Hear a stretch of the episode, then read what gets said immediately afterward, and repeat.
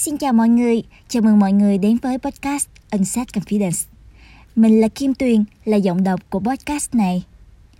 Bản thân mình nghĩ rằng ai trong chúng ta cũng đều có những tâm sự, những câu chuyện, lá thư chưa gửi và mong rằng một ngày được chia sẻ, được kể cho ai đó nghe những nỗi lòng của mình.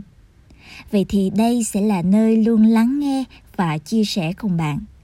Các bạn có thể kết nối với mình bằng cách gửi thư về địa chỉ insetconfidence@gmail.com hoặc qua fanpage Inset Confidence để một lần thổ lộ những nỗi niềm chất chứa bấy lâu các bạn nhé.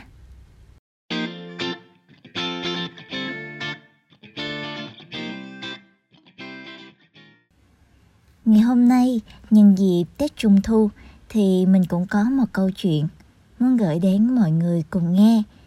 Câu chuyện mang tên Tôi cũng có đèn lồng.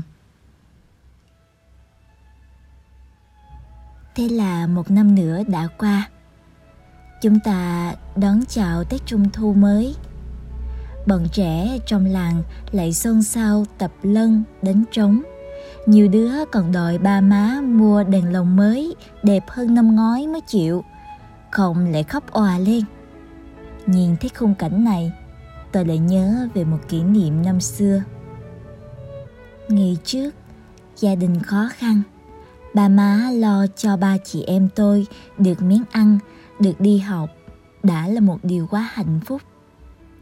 Nên có bao giờ dám đòi hỏi học đùa mấy đứa trong xóm cái gì đâu.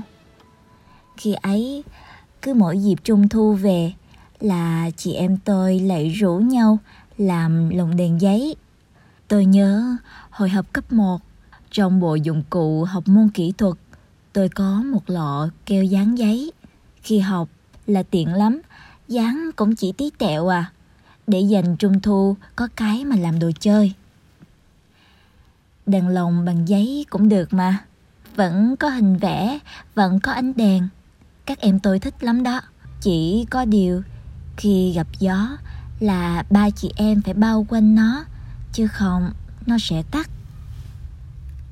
mấy năm sau thì ba má cũng canh dịp này mà mua mì tôm tặng kèm lồng đèn, rồi mang về cho ba chị em. Tuy là cái lồng đèn nhỏ xíu cho cả ba đứa chơi, nhưng mà vui lắm kìa. Mỗi đứa rước đèn một đêm. Chúng tôi rước đèn trung thu từ đêm 12 lần. Như thế mới được chơi nhiều. Trời mà sẩm tối là đã lon ton khắp xóm rồi.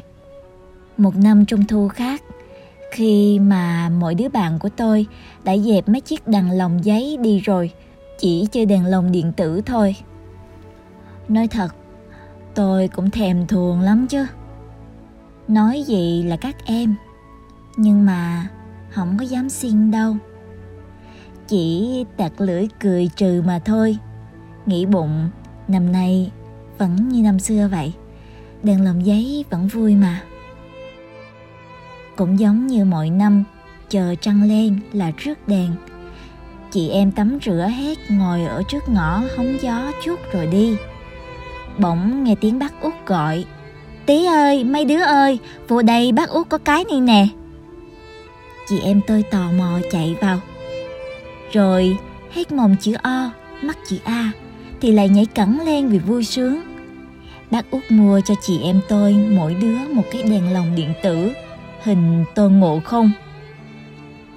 Mấy tháng này không thấy bác út về nhà cuối tuần, Thì ra là ở lại thành phố dạy thêm cho người ta, Mua quà cho chị em tôi.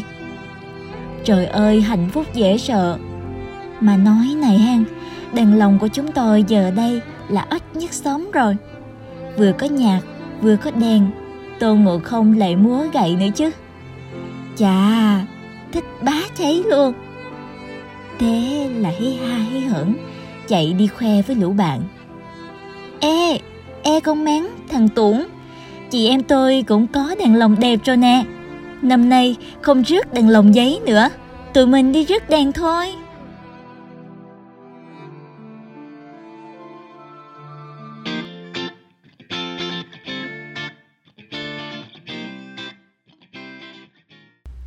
Vâng, vừa rồi thì các bạn cũng đã lắng nghe câu chuyện tôi cũng có đèn lồng. Câu chuyện ôn lại một phần ký ức của mình và mong rằng các bạn sẽ yêu thích nó. Trung thu đã đến rồi, các bạn đã có một cái đèn lồng mới chưa? Hay là vẫn dùng đèn lồng cũ? Nhưng mà không sao cả, đèn lồng nào thì cũng là đèn lồng mà, phải không nào? Chỉ cần chúng ta vui vẻ, như thế là đủ rồi. Và bây giờ thì xin chào và hẹn gặp lại các bạn trong số tiếp theo của podcast Insight Confidence.